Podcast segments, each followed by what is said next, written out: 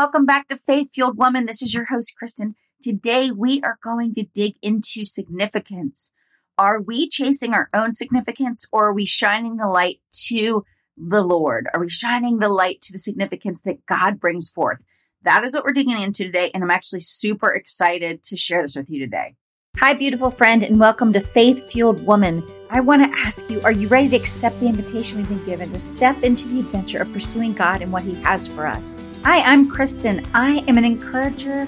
I'm a Christian inspirational speaker, author, and podcaster. I help women grow in their faith, purpose, and business so they can have lasting legacy and impact in their homes and in the world. If you want to partner with God to design your life to be less hurried, less stressed, be more excited, and feel alive in your purpose and commitment to God, and your family, this is the podcasting community for you. Your favorite beverage, your prayer journal, and your pen, and let's be encouraged. Okay, let's dive right in. And so, the first thing that I wanted to share with you is someone had shared that I follow on uh, Instagram a little bit from the book called Embracing Obscurity. And it is actually by an anonymous author. And the whole reason for this is because the author wanted to literally shine the light towards the Lord and not himself, right? So he was writing about living and dying in simplicity. And so today we're going to talk about kind of this struggle, right, that we have as humans for wanting more recognition, admiration, influence versus being okay with us just living our lives in the mundane, in the everyday, and not being so worried about getting more recognition or getting more followers. And so I'm really excited because I think this is one, such an important conversation, but two, I think it reminds us to reflect on what we're chasing. And then it reminds us how can we be content and, you know, keep stepping into what God has for us instead of what the world's telling us we should want and what we should go after. All right. So the first few things I want to share is what uh, a few things that are kind of mentioned in this book, Embracing Obscurity. And so this is one of the things it said. The world offers influence in a platform and we crave significance, right? As humans, we crave it. But Jesus invites us to live in obscurity, to decrease. The reason for this is he is significant, so we don't have to be. In other words, it's not about us. We're kind of like, you know, he's the main actor, main show, and we're just trying to point people to him. But it can get tricky, right? The waters can get a little bit uncertain because society culture kind of tells us like we need more, more of everything, right? It's instead of minimizing, it's always a it's always the message to sell us more things and that we'll be happier if we have more. And so I think this topic is so important. And this is uh, a few other things the book says that I think were just so on point. Uh, the book says, when we stop imitating the world and instead choose to embrace obscurity, real life, chock full of significance, purpose, and renewed passion begins. And I think really what that's saying is if we show up in our, our everyday lives, we serve the people around us, we're humble in our lives, we keep connecting to God, that is where we'll find significance in the act of service and the act of love right? When we're really connected with God and showing up in the world in the best part of ourselves, which is really the part that's connected to God. And then this book goes on to explain that it, when we live and die in simplicity, right, which is really just showing up in our lives and serving, like I said, it says this true success starts with humility, service, sacrifice, and surrender.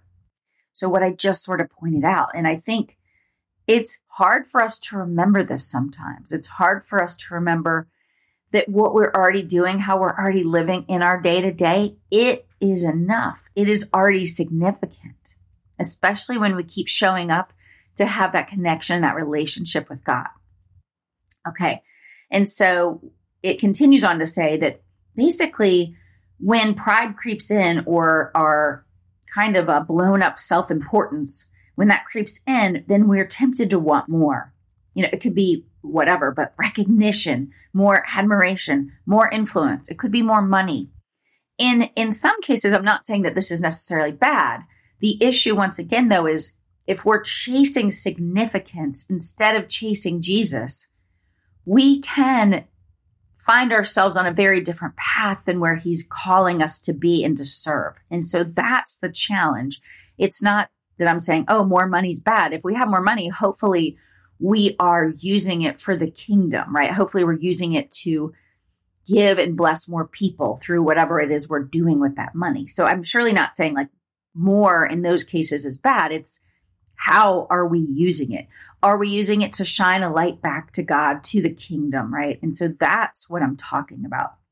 And the scripture for today that really spoke to me about this idea was Matthew 5 16, which says, oops, let's see here. It says, Let your light so shine before men that they may see your good works and glorify your Father which is in heaven. And that's really, once again, the point, right? It's our acts of service, our humility, our showing up and serving in love that continues to let people see what it looks like to have that relationship with Christ and for us to be able to, ex, you know, expect eternal life, you know, that that'll be coming. And so, uh, one thing that was said about Matthew 5 16 is basically it's saying, live so that others give glory to God and live so that others see your life, hear your word, observe your works, and they don't say anything about you. They give glory to God. That is a radically different way to live. And that actually was from, sorry, let me just see where that, where that idea came from. That was from, I think it's called radical.net. That, that's exact statement that is. But I think this is such an important thing and it's so important for us to come back to it. Right. And so we might think, oh, well, I'm not chasing significance or I'm not chasing recognition or admiration. But then, you know, we may find at some point we are. And I am going to be the first to admit I struggle with this. And it's not because I'm thinking, ooh, I want to have this big, great big platform. It's as I try to build a business, right? A new business in a different area that I've been in, which is through the podcasting and other things of course, you know, there's these challenges between do I need more people? I need to post more. Maybe they haven't seen it. Maybe my message is wrong.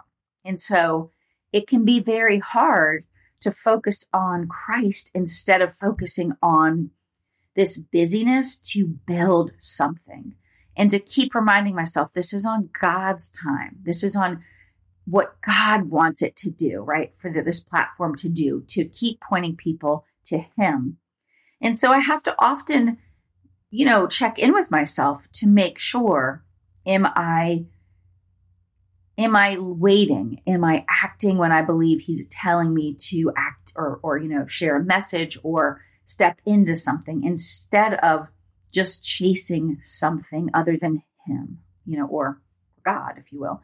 You know, instead of chasing necessarily the money or more recognition or more influence or a bigger follower number. And so while I do look at some of those things, I have to be very careful. And so I speak on this because it's something that is a regular occurrence in my life, right? I have to keep making sure that I'm not chasing significance because of self importance or pride or feeling the need to get validation from the world. And it's hard because that is how most of the world and the and maybe people around us operate. So it's it can get really hard to stay, you know, and do it different than the rest of the world, to do it God's way. And so this is definitely something that's top of mind for me because I have to keep checking in with God, you know, and checking with myself to be honest about am I am I stepping into that uh, desire for more significance. And when I am, you know, I have to kind of step back and take some time, really, you know, say, take some time and then try to let the work be done in me to bring me back onto the path that he has for me instead of the path I've kind of veered off to, you know. So I definitely am familiar with taking, you know, uh, different paths that really now I have to get back to the main path. And I actually wanted to share an idea with you about our, you know, our true selves, this self that is connected to God and is less concerned with significance. And it is really our, that connection to our humility. And it's from the book Good and Beautiful and Kind by Pastor Rich Villodas. And this is what he says. He's talking about refusing to pr- protect the false self. So he says, the false self is a term many use to describe the identity we construct that conceals the true self found in Christ. It's an important term to consider in relation to humility. Consider three perspectives. Thomas Merton has said, Every one of us is shadowed by an illusory pers- person, a false self. This is the man I want myself to be, but who cannot exist because God does not know anything about him. And to be unknown of God is altogether too much privacy. My false and private self is the one who wants to exist outside of the reach of God's will and God's love, outside of reality and outside of life.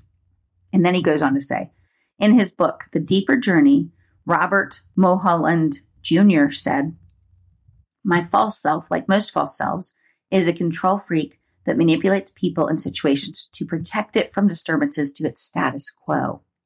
And finally, the Franciscan author Richard Rohr powerfully captured the agenda of the false self. He wrote, The agenda of the false self is to look good and to pretend. You can tell when the false self takes over because you become easily offended. The false self is offended about every three minutes because it is fragile. The true self, on the other hand, is unoffendable. And he goes on to say, the true self is the place within us where we are found securely wrapped in God's love and have no need to project or protect it. The true self finds its identity in something much deeper than human words of approval or criticism. The false self is incapable of this level of freedom, but it is where most of the world lives from. Humility, then, is the ongoing commitment to live from the true self. Not an easy task, I know. But I actually think that that really speaks to what we're talking about, right? When we're really connected to our truest self, the person that's connected to God, we show up at, in a state of love, in a state of service, in a state of humility, instead of trying to, like he said, protect or project who we are to the world or who we're trying to be or who we're trying to what we're trying to achieve or significance we're trying to gain. In other words, we're trying to get validation or feel worth from the world instead of the only place we can truly get it, which is from God. And so I thought that that was a really good example of what what we're really talking about here.